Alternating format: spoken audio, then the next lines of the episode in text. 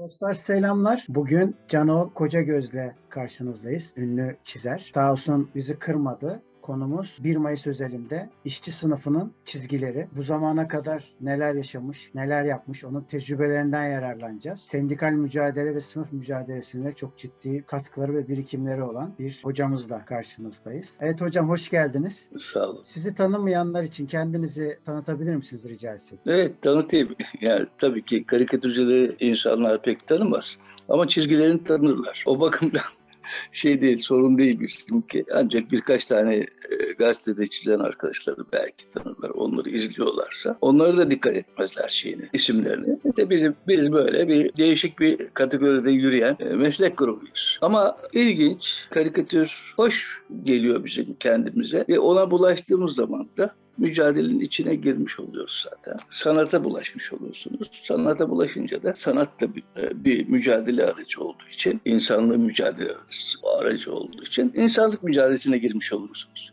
Ben de o mücadeleye giren insanlardanım. Ve sınıfsal mücadelenin içine atladık çizgilerimizle. Yani benim çizgilerim birazcık daha arkadaşlardan değişik. Ben o alanı seçtim. Çizgilerimle emekçiler ve işçiler için çizgilerimi üretiyordum. Ve öyle geçti hayatım. Yani 50 yıla yakındır profesyonelce bu işi yapıyorum. Sendikalar, sendika gazetelerinde, işçi sınıfının gazetelerinde, gazetelerde, dergilerde. Ben 72 yaşındayım. 73'e girdim. Yani öyle olunca 50 yıldır da çiziyorum yani profesyonelce. Böyle devam ediyor işimiz. İşte bir dönem 75-76 senelerinde Karikatürcüler Derneği'nin meslek örgütünde genel sekreterliğini yaptım. 96'da da genel başkanlığını yaptım. Yani böyle bir karikatür dünyasıyla bir ilişkim sürüyor. Ayrıca işte bir çıkardığımız, arkadaşlarımıza ortak çıkardığımız işçilerden, emekçilerden yana 23 yıldır süre giden bir Homur Mizah dergimiz var. Homur Mizah grubumuz var. Onun, onunla beraber işte dergiler çıkartıyoruz. Kendi kitaplarımızı yapıyoruz. Çocuk kitapları yapıyoruz. Hayata tutunmaya çalışıyoruz. Ve mücadelenin içinde oluyoruz hayatımızda. Böyle bir yaşam alanımız. Kolay Daha gelsin. ayrıntılı bakmak isteyenler Google'dan şey yapabilir. Doğum tarihini ölüm ölüm değil tabii. Yok sağlıklı ömür olsun. Öyle olsun. Çizgilerimizi oradan bakabilir arkadaşlar. Evet. Ee, bu arada Homur dergisinin çok güzel de bir arşivi var. Herkese açık bir arşiv. Onu da tavsiye ederim. Ee, sizinle daha önceki sohbetimizde de zaten konuştuğumuzda belirtmiştim. Yine buradan da bilmeyenler için söyleyeyim. Arşiv aslında çok güncel. Şimdi arşiv deyince insanın aklına direkt böyle geçmiş geliyor. Ay, güncelliği kalmamıştır geliyor. Halbuki özellikle e, ya dünyada zaten öyle ama bizim Türkiye'de bilhassa öyle. Değişen pek bir şey olmadığı için bu açıdan da aslında çizgilerin ne kadar da güncel olduğunu göreceksiniz inanamayacaksınız ki çizimlerden mesela 2000'lerdeki yapılan çizimleri biliyorum. Gerçekten güncel yani halen güncelliğini koruyor. Onu da belirteyim. Bakabilirsiniz arşivlerden. Şimdi hocam ufaktan konularda başlarsak eğer aslında sizin için de önemli olduğunu düşündüğüm 39 yıl sonra basılan çizgilerle sınıflar tarihi ve bizim bildiğimiz yani bizim jenerasyonun bildiği Bileşik Metal'in üstünden, Bileşik Metal Sendikası'nın üstünden basılan bir çizim kitabınız var aslında kapitalizmin tarihini anlatıyorsunuz orada. Bunun ortaya çıkış hikayesini anlatabilir misiniz? Yani neden 39 yıl bekledi de daha sonradan çıktı? Anlatayım. Hakikaten önemli benim için de çok önemli bir şey. Çünkü macerası var. Yani onun hikayesi yani film bile olur yani. Yalnız şeyi belirttim de Volkan'cı. Homur'u Homur blog spot, spot.com'dan, blogdan bakabilirler Evet. arkadaşlar demin söylediğimiz şeyi. Evet. Ve biz de izlerlerse Homur'u yani hepimizi tanırlar zaten oradan arkadaşlarımıza. Ve Homur'a geleceğim biraz sonra. Homur'da 400'den fazla insan, yerli yabancı insan yer aldı, çizdi, imzası var. O bakımdan birazcık daha değişik bir şey. Homur dergisini ayrıca da konuşuruz. Şimdi sizin söylemiş olduğunuz kitap şu kitap. Evet. Ön tarafı bu, arka tarafı bu. Gerçekten bu kitabı Birleşik Metal İş Sendikası çok iyi bastı şey olarak, baskı kalitesi bakımından. Benim için güzel bir kitap oldu. Değerli bir kitap oldu benim için. Arkadaşlar ne der, çizgi dünyası nasıl şey yapar onu artık insanlar söyleyecek. Ben söylemeyeceğim. Benim, benim için güzel ama. Şimdi bu çizgilerle sınıflar tarihinin tarihçesi bir işçi mücadelesinde çıktı. İşçiler Maden İş Sendikası'nda o zaman çiziyorum. Maden Sendikası'nın gazetesi var. Politika gazetesi.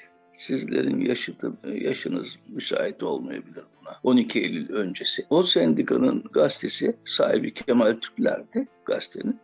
Sendikada bulunuyordu. İşte onun mizah sayfasını yönetiyordum ben bir arkadaşımızla beraber. Oğuz Makal, profesör. O işte o derginin mizah sayfasını yaparken işte bu grev patladı. Büyük grev. Aziz Nesin'in de tartışılan o meşhur büyük grev meselesi vardı. O çıktı ortaya. Grev, büyük grevin o olayda biz büyük grevde belli bir kadromuz var şeyin içinde, politika gazetesinin içinde. Genelde amatör çizerler kadro. 30-40 kişilik bir kadro. Kimler geldi, kimler işte ismini saysam şimdi bir sürü insan var. Meşhur oldular hepsi. Şimdi ondan sonra biz bu, buradan çıkıyorduk. Ne yapıyorduk? Mesela gecelerde dayanışma gecelerinde, işçi hareketinin dayanışma gecelerinde portreler çiziyorduk. Dayanışma için belli bir para toplanıyordu orada. 10 lira 15 liraya portreler çiziliyor. O paralarla grevdeki işçi arkadaşı uzun bir grev oldu. Çok uzun bir grev oldu. Benim onu anlatan Sendika.org'da bir yazım var veya Homerblog Spot'ta bir yazım aynı yazıda var. E, Can Şafak bir söyleşi yapmıştı Metal Fırtınası'nda. İzli e, okuyabilirse arkadaşlar bu kitabın e, şeyinde o esinlenebilirler ve bizim o dönemdeki karikatür hareketinin belli bir karikatürcülerin tabii yaşadıkları karikatür dünyasına ve işçi hareketiyle karikatür dünyasının buluşmasına nasıl katkıda bulunduğunu o işçi hareketinin, büyük grev hareketinin yürürler yani. Şimdi orada biz duvarlara gittik karikatürler çizdik. Atlı zincir, Baby Mood, Davut Paşa'da Profilo ondan sonra diyelim ki şey Arçelik, Telra bu fabrikalarda şeyler çizildi. Duvar karikatürleri çizildi. Önceden bunun macerası da var. Tabii işte o demin bahsettiğim dayanışma gecelerinde topladığımız paralarla tak, minibüs tutuyorduk. Şeye gidiyorduk yani. Boya alıyorduk, fırça alıyorduk falan. Sendikada yardım ediyordu. O şeylerdi. Fabrikalara gidiyorduk. Fabrika daha önce gitmeden önce, e, daha öncesini de söyleyeyim. Benim duvarları boyama belgem vardı. Orada vardır ben yollamıştım evet, size var, ama. Evet, evet. Evet. Yani herhalde Türkiye'de veya dünyada duvarları boyamak için bir belge verilmiş bir şey yoktur yani. Yani bir belgesi olan karikatürcü yoktur veya Evet. ressam yoktur. yani şimdi böyle bir olay. Şimdi düzenli şeyler yapılıyordu. Grev disiplini vardı. Yani oraya grev çadırları böyle değildi. Türkiye'nin şey o çatışma ortamları vardı Türkiye'de. Sokaklarda yürünemez durumdaydı bir takım şeyler. Saldırılar oluyordu. Onun için önceden işçi arkadaşlarımız haber veriyorduk gideceğimiz yere. Duvarları beyaza boyuyor. Pardon artık grev çadırları şey değil. Onu da söyleyeyim. Çadır değil, grev çadırı diyoruz ama biriketten binalardı şeyde. Çünkü taranıyordu grev çadırları işçileri yıldırmak açısından. E, taranınca patronlar tarafı. MES'e karşı yapılan bir grevdi bu. Büyük bir grevdi. 40 bin işçiyi falan kapsıyordu. Genel Maden İş Sendikası'nın en dirençli, en sınıfsal bir direnişiydi. Ondan sonra biz işte önce haber veriyoruz. Arkadaşlar o duvarları boyuyorlar. Bizim geleceğimizi biliyorlar. Biz de minibüsümüzü, minibüsü tutuyoruz. Gidiyoruz hemen orada oturuyoruz şeyde grev çadırında oturuyoruz işte konular o, o haftanın konusu neyse onu konuşuyoruz arkadaşlarla işçi arkadaşlarla espriyi buluyoruz. O espri neyse duvara çizmeye çalışıyoruz. Tabii kağıttaki çizim gibi falan olmuyor. Hem kötü şartlarda çiziyorsunuz hem şeyle böyle o zaman böyle şey boyalar yok, fıs fıslı boyalar falan yok yani. Dolgu şey olarak oturup fırçalarla şey yapıyorsunuz yani ne çıkarsa bahtına tabii orada duvarda. Evet. Ama olabildiğince yapılmaya çalışıyoruz duvarlara. İyi de oluyor yani. Yani bu benim için karikatür tarihinde veya Türkiye karikatür tarihinde incelenirse bir ilktir. Tarihe bir adımdır burada bizde de ve yaşanmadı ondan sonra. Ondan önce de yaşanmadı, ondan sonra da yaşanmadı. İşçi sınıf hareketiyle karikatürün buluşması idi. Bir sürü insan katıldı. Yani emekten yana, işçiden yana hemen hemen herkes katıldı çizerlerden. Hepsi aynı görüşte de değildi yani politik olarak. Ama emekten yana insanlardı. Yani hepsini kutluyorum arkadaşlar. Yani mücadeleci insanlar. Şimdi gelelim bu kitaba. Bu, bu geçti. Ondan sonra tabii bu kit, mücadele bitti. Şey oldu, kazanıldı. Grev bittikten sonra düşündük eğitim dairesinde arkadaşlarla. Ben şeye önerdim yani. Yaşasın sosyalizm diyoruz, işçi sınıfı diyorsun. Ama ne getirecek sosyalizm? Bunu yani şey vermemiz lazım. Bir mesajlarla işçi hareketine vermemiz. Benim gör şeyim vardı. Ee, başka bir şey düşünüyordum. Daha büyük bir şey düşünüyordum bundan büyük. Kapitali çizgileştirmek. Şimdi yapıyorlar ya çok üzüldüm mesela. Bu proje o zaman biz yapabilecek durumdaydık. İyi veya kötü yani. Türkiye'de dört dörtlük çizerlerimiz de var. Bir dörtlük çizerlerimiz de vardı. Ama biz onu kotarırdık yani. Başlayalım, yapalım. Yani baştan pek arkadaşlar kavrayamadılar. Marın kırın falan ettiler yani. Olur mu ya böyle şey? Kapital gibi önemli bir olay. Şey olur mu? Yani böyle basitleştirilir mi falan gibilerden. Ondan sonra ya ben dedim şeyi yapayım bu. Sınıflar tarihini yapayım. O zaman da işte şey içine eğitim notları değiştir şey yapılacaktı. E, maden işi eğitim notları vardı. O yeniden basılacaktı, tavsiye edilip hatalar varsa düzeltilecekti falan. E dediler ki onun içine basalım, renkli basalım. İşte bizim renkli makine, o zaman renkli basmak falan zordu yani şey. Sonra konuktan basılacak. Ben bekledim. Konukta da burada şeyi almam gerekiyor. Doğan Görsel yöneticisi. Doğan abiyle görüştük falan. Doğan abi onu hemen organize etti. Çok hoşuna gitti. Örgütlerle temasa geçti. Satışını da yaptı hemen. O zaman çok satılıyor yani dergiler. Ben üründe çiziyorum. Ürün bizim düşünün. Türkiye Komünist Partisi'nin yayın organıydı o zaman. şey 20 bin satıyordu en son. Türkiye'de çıkan tüm politik dergilerin toplamından fazlası gibi. Yayın mesela şey çıkarıldı. Barış ve Sosyalizm Sorunları dergisi çıkarıldı. O da mesela şey hiç beklenmedik bir şekilde 7 bin falan bastık. Yani sattı galiba. Yani bu ilginç değil. Gazetelerin tirajları öyle, şey öyle yani. Dedim ki ya o zaman tamam renkli basalım. Benim de renkli çıksın istiyorum tabii bu şey. Ondan sonra bekledik. Biz beklerken de son bitmişti zaten şeyde. Ama şöyle zorlandım ben tabii. O zaman Google falan yok. Açıyorsun tık burada bir şeyler buluyorsun. Öyle olmuyor. Şimdi bir takım şeyleri araştırıyorsun. Araştırırken hem bana katkısı çok oldu hem burada şey, bu dergi e, kitaba katkısı çok oldu. Araştırdıkça daha derinle iniyorsun işi. Fakat her şeyi burada veremiyorsun tabii. Bu ciltler dolusu bir kitap olacak bir şey. Ama biz bunu lokma lokma verdik. Ya bunu işte servislerde okusun arkadaşlar. İşte sigara molalarında okusunlar. Cep kitabı olsun falan gibilerden düşünmüştük. Aralarda okusunlar. Yani öyle bir kitap olsun yani. Ama bu şey versin, mesaj versin. Ondan sonra çok kafasına takılırsa gitsin o kitabı incelesin. Onu araştırsın. Amaç buydu. E, başardı gibi yani ama tabii zor şartlar başardı. Sonra tabii tam baskı sırasında bunlar pat darbe geldi. 1980 darbesi. Şimdi 1980 darbesi gelince bu kitap taslakları, şeyleri, bu kitabı ben şöyle bahsetmem lazım. Bu kitabı hep ben elle yazdım. Şeylerini, yazılarını, şu yazılar falan. Orijinal yazılar. Evet. Bakın.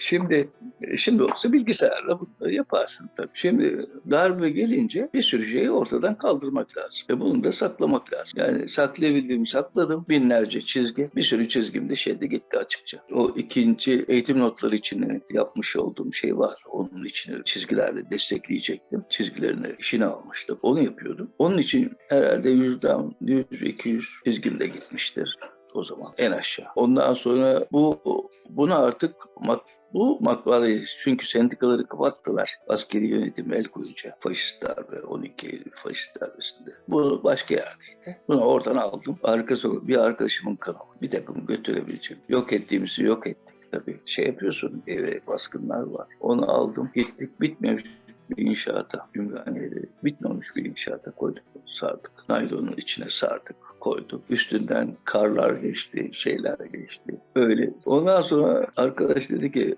abi altı otuz kare, karesi neydi? Bina yapılacak mı şimdi? Kaldır. Ondan sonra çık, kaldırdık bunu. Dudullu'da gece kondulardan birine. Bir depoya sakladık bu sefer. Bu sefer depoya gitti. Biraz gevşeyince ben bunları tabii kafam burada. Benim orada üç çuval şeyim vardı. İşim vardı. Afişler mafişler. Ondan sonra bu, bu da vardı. Bunları getirdim sonra. Bu ikisini getirdim. Yani bu arada şunu da söylemem lazım yani. 12 Eylül'de insanlar nasıl yargısız infaza uğradıysa sanat eserleri de uğradı. Evet. Yani o, o 12 Eylül suçlarından bir tanesi de budur bu herifler, bu generaller. Yani sanata da gelmiştir bir sürü şey. Yargısız infaza uğramış bir sürü eser var. Benim gibi bir sürü arkadaşın eserleri. Şimdi biz bunu Ondan sonra ben getirdim. Getirdim bu sefer başka yine duramıyoruz tabii kitap var elimde. Hı hı. Bunu şey yapmam lazım. Bir şekilde hayata geçirmemiz lazım. Yani çünkü bu kitap basılırsa şey olacak yani onun arkası da gelecek. Getirmesi lazım. Gelirdi yani. Bu kitap o zaman basılsaydı ben 20 kitap daha yapardım ya. Kapitelin gerisini yapardım. Ondan sonra biz bunu aldık bir iki yere gösterdim sendikacı şeye açılınca bazı sendika gevşeyince işte. İşte oradan dediler ki son bölümünü çıkarsak yok şurasını böyle yapacak. Ya dedim bu bir proje. Yani bu projeye dokunursak artık şey olur yani. Sınıfsız toplum bölümü çıkaralım dediler. Yok içinden işte işçi sınıfının iktidara gelmesinde öncü rolü oynayan kısmı çıkaralım. O lafı çıkaralım. Ya bu olur mu yani? Onu yapıyorsun zaten bunu can alıcı nokta kocaman şeyin noktası neredeyse basılamaz hale geliyordu. Öncüyü çıkarabilir misin yani? Çıkaramaz. Şimdi bu ondan sonra böyle duruyordu şey olarak. Ama arkadaşların da bilgisi de eğitim uzmanlarında. Metal fırtınası patladı. Evet. Metal fırtınası patlayınca metal iş koyunda. 2015. E yine, yine gündeme geldi. Hı hı. Ya dediler abi o kitabı basalım istersen falan filan dediler. Olur dedim. Ondan sonra tavsiye ettik biz bunu. Birleşik Metal şey yapan, eğitim uzmanı olan arkadaşlar var. Süleyman, İleri, Gökhan Düren. Onlarla beraber oturduk, tavsiye ettik. Birleşik Metal Yönetim Kurulu karar verdi. E işte KETEV, Kemal Türkler Eğitim Vakfı, Birleşik Metal Sendikası Yönetim Kurulu kararlarıyla sağ olsunlar değerlendirdiler bu şeyi. Güzel bir kitap oldu. Yani benim için hem Birleşik Metal için hoş bir kitap oldu. Türkiye tarihine de güzel bir kitap oldu bence. Bir katkı oldu şeye de. İşçi sınıfı tarihine de bir katkı oldu.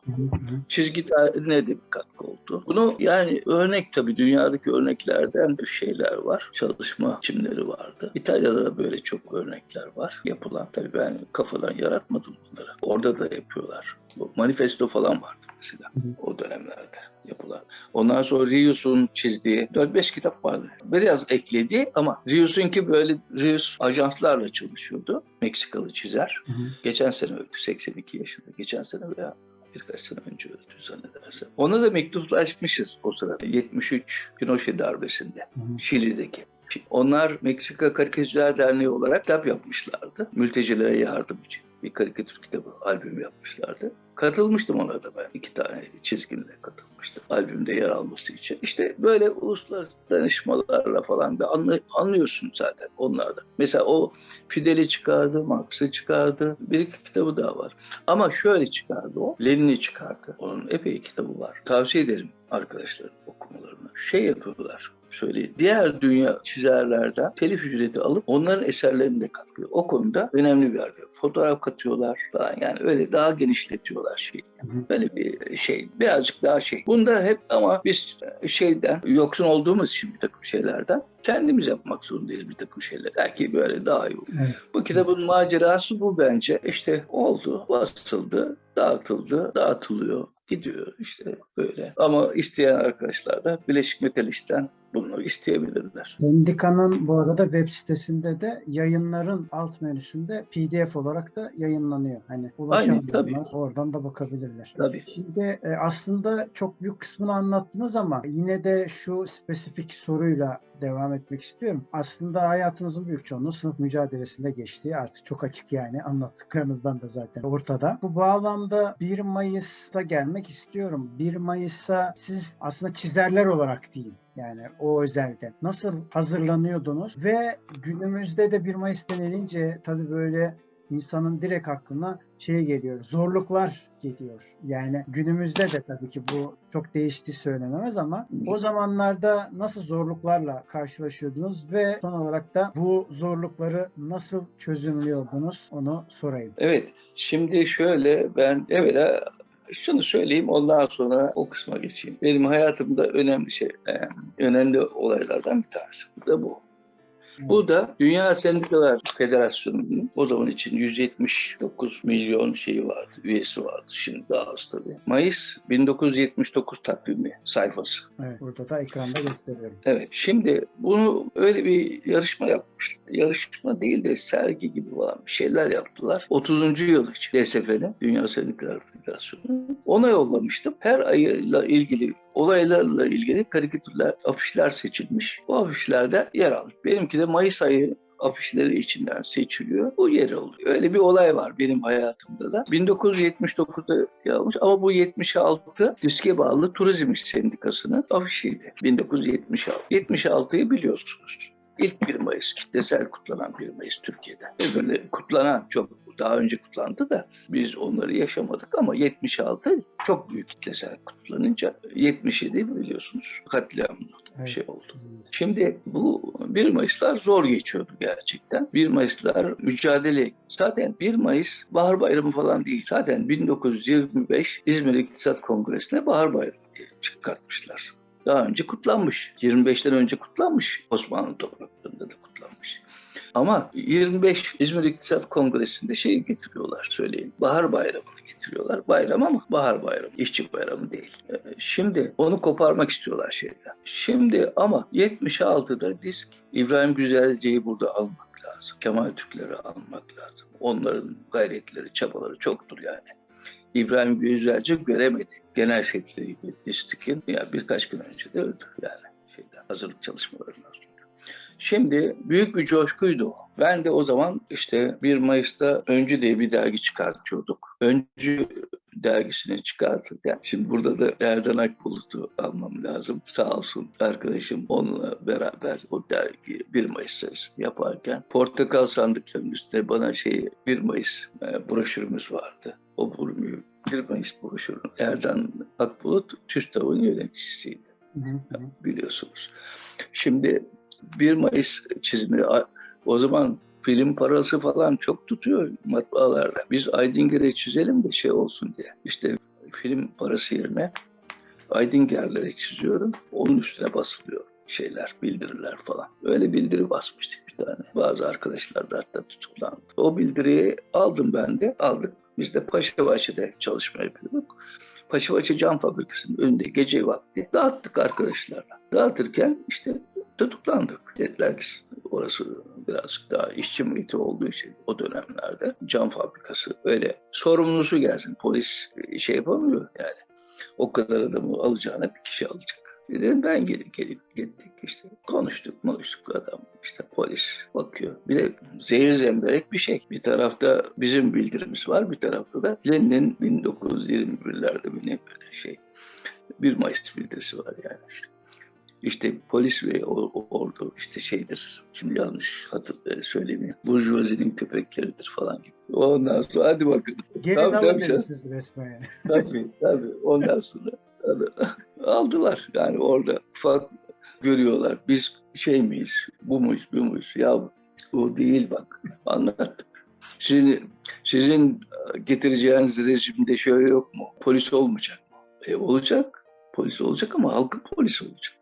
Falan anlatıyorsun. Bir saat anlattık. Adam dedi ki ya sen bu bir gel dedi. O zaman da anladığım kadarıyla işte polis hareketinin içinde de polder çalışmaları falan var herhalde.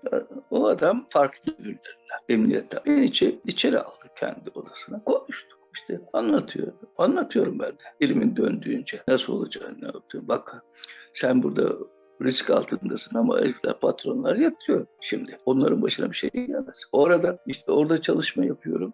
Çalışma yaptığım zaman kahvelerde işte kahve, kahvede kavga çıkmış. Oturduğum kahveden adamım gidiyor. E tanıyor beni tabii. Ya bu abi iyi adamdır sen bırak. Şimdi meyhanede çıkıyor. Meyhanede yemek yiyorduk. Ondan sonra sen bu adamı bırak. Meyhanede kavga çıkmış. Adam şaşırdı. İşçiler geliyor. Rica ediyorlar falan. Rica ediyor. Çok adam geliyor böyle. Adamın kafa darmadan oldu. Bu adam kim? Böyle bir oradan bir oradan bir oradan gidiyor. Ondan sonra kafası da yattı. İyi bir adammış dediğim gibi. Sen dedi hadi gidelim. Allah Allah. Dedim ki kafa şey olacak şimdi. O zaman da bu işte beyaz Toroslar, Toroslar falan vardı. Renault'lar vardı. İşte alıp kaybediyorlardı insanlar. Kapıda onun makam arabası. Hayda. Ne yapacağız şimdi? Ya oraya gideceğiz ya da bu- burada dayak yiyeceğiz. Bin dedi beni işi. Git bakalım yolda. Nereye gideceğiz bakalım. Gidiyoruz. Ondan sonra dedi ki köşeye döneceğiz. Sen kaybol buradan oğlum dedi. Bir daha da gözüm görmesin dedi bana. İyi indik biz de. Tabii o zaman ulaşım falan zor. Kurtardık öyle yani. Ondan sonra e, ulaşım zor. Evime gidemeyeceğim. Oturdum sabahçı kahvesinde. İki tane çizim yaptım. Hoşuma da gitti o çizimler. Bir tanesi bu kitabın arka kapağı. Şu.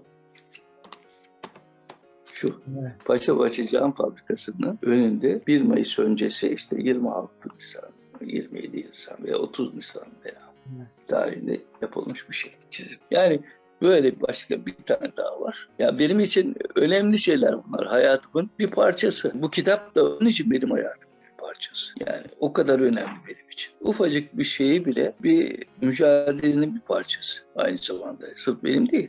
Mücadele parçası. Yoksa biz şimdi beslenme kaynaklarımız şey olmasa bunları öğretemeyiz açıkça. İşçi sınıfının içinde olmasak, işçi sınıfıyla ilgili şeyler havada kalır. Yapacağımız şeyler. Onun için biraz farklı oluyor tabii çizdiğim şeylerde. Nereden besleniyorsa oradan şey üretebiliyorsun şeyi. Beslenme kaynağın orası oluyor. Ben de o yolu seçtim. Mücadele yolunu seçmiştim. İşçi sınıfıyla beraber mücadele etmek, emekli halk, emekçi halkımızla beraber. Onun için bu kitabı da onlara emanet ettim. İyi de yapmışsınız. Peki sınıfta yani işçi sınıfında bu çizimleriniz ya da ille de sizin özelinizde değil yani çizimler, karikatürler sizin döneminizde nasıl karşılık buluyordu? Çok iyi açıkça. Şimdi mesela şöyle diyelim ki ders de alıyorduk onlardan biz. Mesela ben şeyde hep onu söylerim arkadaşlara da. Profil odaydı. Tabii bu çizimlerden sonra oturuyoruz bir de sohbet ediyoruz biraz. İşte yemek varsa yemek. Genelde de etli patates oldu. Şeyde çay olurdu sürekli sade. Ondan sonra sohbet ederken dedi ki işçiler ya dedi bir tanesi siz dedi bizi maymun gibi çiziyorsunuz. Eblek çiziyorsunuz, maymun çiziyorsunuz. Ya biz öyle bir adamlar mıyız? Bakın dedi bize. Biz öyle insanlar değiliz. Hakikaten öyle. Adam çizmenin bir anlamı yok ki yani öyle. Maymun gibi, şey gibi. Ha dedim bak. Biz çizmiyoruz. O zaman gırgırda falan arkadaşlar öyle çiziyorlar genelde. Şimdi bakın mizah dünyasında da öyledir. Mizah demek, mizah demek adamı aptal gösterince mizah oluyor yani. Olmuyor yani o. O mizah değil yani. İşte birazcık farklı bizim mizah anlayışımız da onda.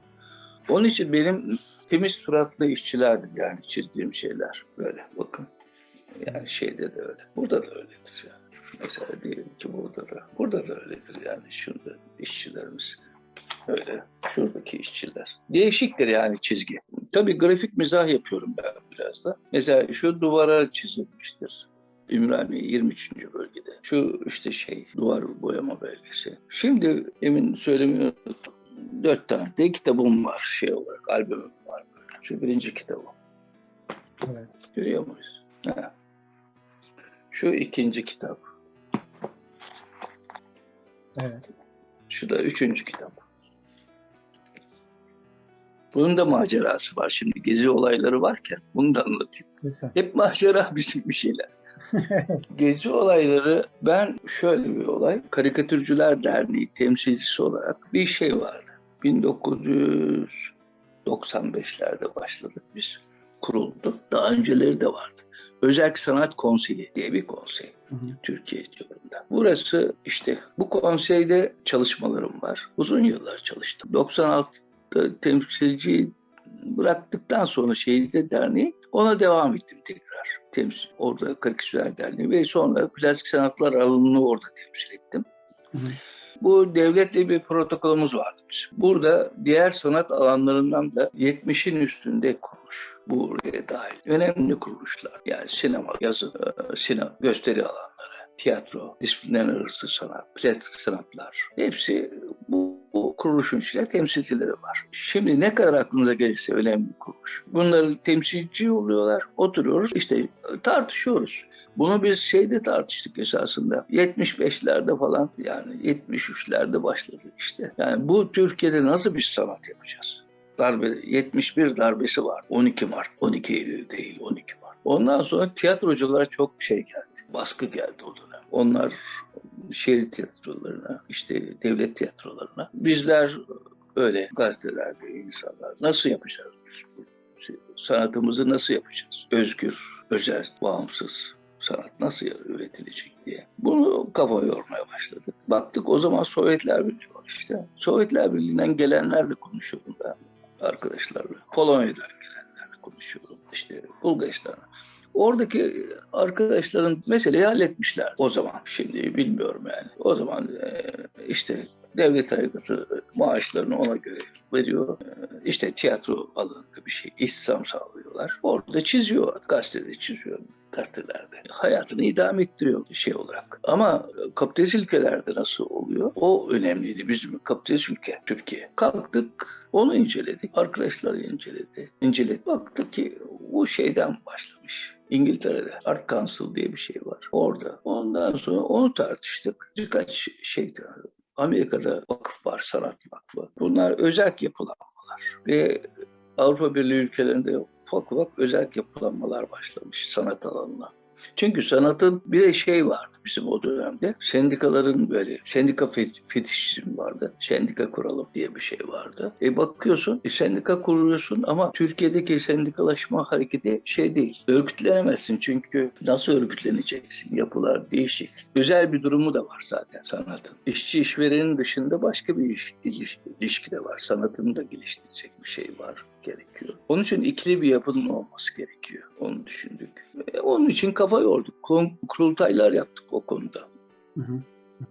Mesela altı kurultay yaptık. Altı kurultay yaptık. Altıncı kurultaydan sonra ben çekildim şey olarak e, sağlık sebeplerinden. Yani epey ürünler verildi, kitaplar çıkarıldı, kurultay notları çıkarıldı falan. İzleyebilirsiniz, onlar şeyde vardır. Anayasa ve Sanat diye bir şey var mesela. Mimar Odası'ndan çıktı yayınlarından. Kültür Sanat Sen yayınların içinde indirip bakabilirsiniz. Oradan çıktı. Özgürlük, Özellik ve Sanat diye. E, Kültür Sanat Sen yayınlar grubuna indirip okunabilir. Şimdi okuması lazım sanatçı arkadaşlar açıkça. Böyle toplantılar yapıyorduk. Bunları Bunları panellerle destekliyorduk. Artık kurultaylarla destekliyorduk. Yayınlar çıkarmaya çalışıyorduk falan. Yani o bize ufuk verdi tabii şeyleri. Ne yapacağımızı, ne edeceğimizi.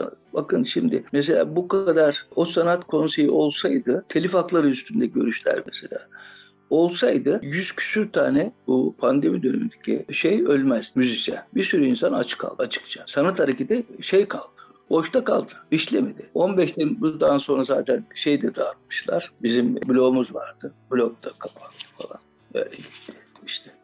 Yoksa bloktan arkadaşlar bir, bir şey alıyorlardı yani oraya. Böyle yani sanat hareketi de önemli. Biz de onun içindeydik yani. Evet. Ve şimdi açıkta yani şeyler. Sanat piyasası. Yani çünkü siyasi hareketler herkes de öyle. Şeye sanatçıya kendini mecbur kılmak istiyor. İktidara gelen herkes. Kimseden destek olmuyor. Fikri Sağlar döneminde bu şey e, bir ekonomik destek alınmıştı. Hı hı. Özel konseyine. O dönemde işte kurultaylardan bir kitaplar çıktı. Onun da katkısı vardı. E, ama bilmiyorum artık Türkiye'de nasıl gelişir özel sanat konseyinin gelişmesi ve o sanat alanı. Çünkü özellikten bahsediyorlar şimdi görüyorum.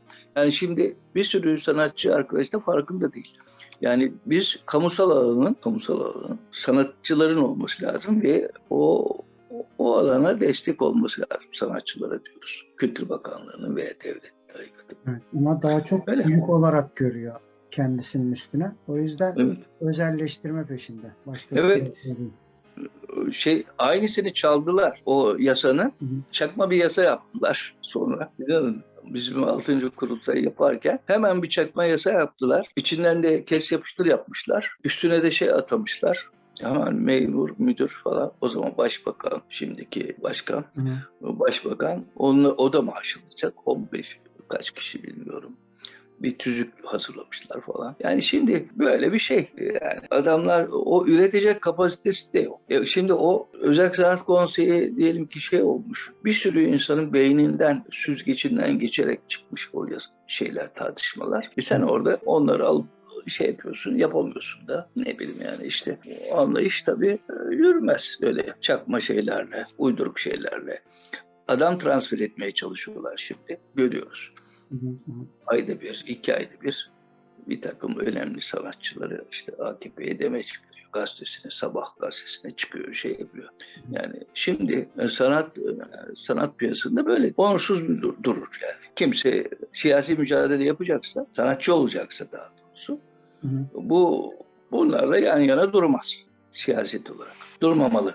Hiçbir şekilde durmamalı. Şeylerine gitmemeli, yani çağrılarına gitmemeleri lazım. Yarışmalarına katılmaması lazım. Jürilerinde bulunmaması lazım. Sanatçılara buradan da bir çağrı yapıyorum. Yani bunları da artık kafalarına koysunlar. Bak Gezi'de ne oldu arkadaşlarımız? Gezi davasında. Ha bir de Gezi olayını anlatayım. Gezi'de de biz, ha Homur'a gelelim bence. Homur'u hiç bahsetmedik. İşte birazcık bu bahsedelim. Bu da Homur. Şu büyük dergimiz. Homur. Son sayısı bu. Bunu İzmir Büyükşehir Belediyesi köy kopla çıkardık daha doğrusu. Hı. Köy kopla. İşte burada bir dergi yok. Seferi Geci diye bir dergi var Seferihisar'da. Onun katkılarıyla hayata geçti. İzmir Büyükşehir Belediyesi Köykop ve Homur ortak düzenledi. Hı hı. Böyle bir dergi, tarım alanı. Türkiye'de yapılmış, belki dünyada da ilktir. Türkiye'de yapılmış ilk tarım üzerine yapılmış mizah dergisi. Zaten öyle dergilerimizi biraz incelerlerse Homur'u öyle bir şey. Mücadele dergisi ve şey. Amaç örgütlemek yani bir katkısı olursa. Bu da Cerattepe mücadelesi Artvin Cerattepe'deki e, madencilere karşı altın ya, Kaz Dağları için çıkardık falan yani böyle. Nükleer santrallar için çıkardık. Hı. Tirajları da az değildir bunların. Mesela şu son Cerattepe mesela 22 bin basıldı. E, en yüksek tirajımız nükleer santralara karşı çıkmıştık. O çıktığı yere bağlı tabii. Elektrik Mühendisleri Odası Genel Merkezi için çıkmıştık. O 50 bindi tiraj. Eğitim sene çıktık. Birkaç sayı şeyde genel merkez için. Onlar 30 bindi. Ondan sonra gene eğitim sene çıktığımız şeylerden 20 bin Kaz Dağları falandı. 22 bin. E bunlar 15 bin basılıyor. Küçük dergilerimiz var. Bunlar da Birleşik Metal İş sayıları. Yeni sayıda çıktı ama gelmedi buna. İşte bu epeydir çıkıyor. 10 yıla yaklaştı. Bir de içinde şey dergimiz var. Bunun. Çocuklara yönelik metal karınca var. Kırmızı metal karınca. Evet. Bir çocuklar var. Pardon. Yani malzeme bol. Evet. Yani şimdi bunlarda bir sürü arkadaşın emeği var. Yani saydığın zaman ben işte listesini çıkarmıştı arkadaşlar kitabımızda. 20. yıl bir seçki yaptık kapaklarda. 400'e yakın arkadaş çizgileriyle katkılıyor. Yaratmış bu eserleri. Herkes yani birer ikişer karikatürü var, yazısı var falan öyle çıkıyor bu dergiler. İşte 50'ye yakın bir şey var. Bir çi- çizerin dayanışması çık var bu işin içinde. Hı hı. On, ondan fazla yazar var, şair yazar var. Bir de danışmanlarımız var. Konu ne bilelim biz mesela. Sağlıkla ilgili tabipler odasına çıkıyoruz. Yani diyelim ki onlardan bir dan- bir fink alıyoruz. Bize bilgi veriyorlar sağlık konusunda. Ona göre yapıyoruz. Altın konusunda bir şey oluyor. Onlar veriyor bize bilgiyi. Birazcık daha diğer dergilerden farkımız o. Şey, bilimsel daha az hata yapıyoruz çizdiğimiz şeylerde. O biraz farklılık yaratıyor. Yani şeyin dergisi. Yani alıp at, atmasınlar istiyoruz dergimizi. Alıp arşivlesinler de alsınlar birkaç gün başlarının başında olsun, okusun, şey yapsın. Yani öyle bir dergi. Yani şimdi Bulvar dergisi gibi değil. Bulvar dergileri alsınlar, yesinler üstüne. Hatta onu diyor arkadaşlar. Domates yesinler, şey yapsınlar, gitsin, atsınlar. Öyle değil bizim dergimiz. Biz de okusunlar, incelesinler, bir köşesini saklasınlar, koysunlar falan diyoruz. İsterlerse tabii. Hı hı. Yani böyle bir dergilik anlayışımız var. Dergimizde mesela diğerlerinden farklı sanatsal şeyler de basıyoruz. Fotoğraflar basıyoruz, şiirler basıyoruz, kolajlar basıyoruz. Yani sanatla ilgili sinema yazıları basıyoruz. Olabiliyor yani bizim dergimizde yok yok işçi sınıfını ilgilendiren emekçi halkı ne varsa basıyoruz. Basmaya çalışıyoruz. Biraz değişik anlayışta çıkıyor dergi. Onun için farklı incelerlerse arkadaşlar. Evet. Ya, ters de gelebilir dergi. O da bizim anlayışımız oldu. 23 senedir de devam ediyor dergi. Öyle bir şey var. Bunlar da çocuk e, kitapları. Her sene ben şeye İngilizce de çıktı bunlar. Bu, bu Türkçesi, İngilizcesi de vardır. Bunlar Birleşik Milletler'e çocuk kitapları yapmıştım. Evet. Yani böyle bir şeyler yapmaya çalıştık yani. Çocuk o mesela meselesini sendikalarına da sokmaya çalıştık açıkça. Hoş da oldu yani. Ve şimdi dergi dergi var mesela bu konuda bir tane. Hı hı. Ufak kitaplar çıkarıyorduk. Eskiden ben onları yapmıştım. Bir Evet. anlayış tabii. Bu Çocukları var o insanların, çalışan insan. Aidatlar veriyorlar. Hiç olmazsa böyle de çocuklar bir şeylerle, güzel şeylerle kucaklaşsınlar yani. Hatta benim şey şöyle oldu. İngilizce de var burada basılan. İngilizceleri daha daha fazladır rağbet gördü. Şimdi çocuklar İngilizceye başlayınca büyükler de almaya başladı bu sefer. Ufak İngilizce öğrenelim diye. Böyle ilginç şeyler yaptık. Hoş da oldu ne bileyim yani. Evet güzel. Peki hocam çok teşekkür ediyorum. Çok sağ olun. Tamam. Koca bir ömür Ben teşekkür ederim. maalesef 60 dakikaya sığmıyor. Dolayısıyla yok yok Ee, sığma. dolayısıyla bölüyormuş gibi oluyorum ama biz yayından sonra devam ederiz zaten konuşmaya. Yok yok teşekkür ederim. İzleyenlere- Sağ olun. Böyle bir e, bana vakit ayırdığınız için, bulduğunuz için Biz beni Ben bir de iki tane dipnot yapayım sizin anlattıklarınız üzerinden çok kısa. İki tane kaynak önereceğim. Birisi Aziz Nesin'den bahsettik az önce. E, Aslında tartışmalı bir kitap ama yine de okumak isteyenler olabilir. E, ismi geçti sonuç itibariyle. Büyük Grev aslında MES'i, MES grevini eleştiren bir kitap oluyor kendisi. Çok eleştirel bakmak lazım hani o başka bir yana. Bir de az önce cam işçilerinden bahsettik. Paşa Bahçe'den bahsettik. Paş- Sizde de ne kadar özel olduğundan bahsettik. Orada e, Hakan Koçak'ın iletişim yayınlarından Camın İşçileri kitabı var. O da aslında Türkiye'deki cam fabrikalarının ve dolayısıyla da cam proleterlerinin gelmiş oldukları noktalar başta nasıllardı, sonradan neler oldu, nasıl refleksler oldu, bunun sendikal mücadeledeki karşılığı nelerdir? Bunu da yeri gelmişken söyleyelim dedim. Tekrardan teşekkür ediyorum. ben teşekkür ederim.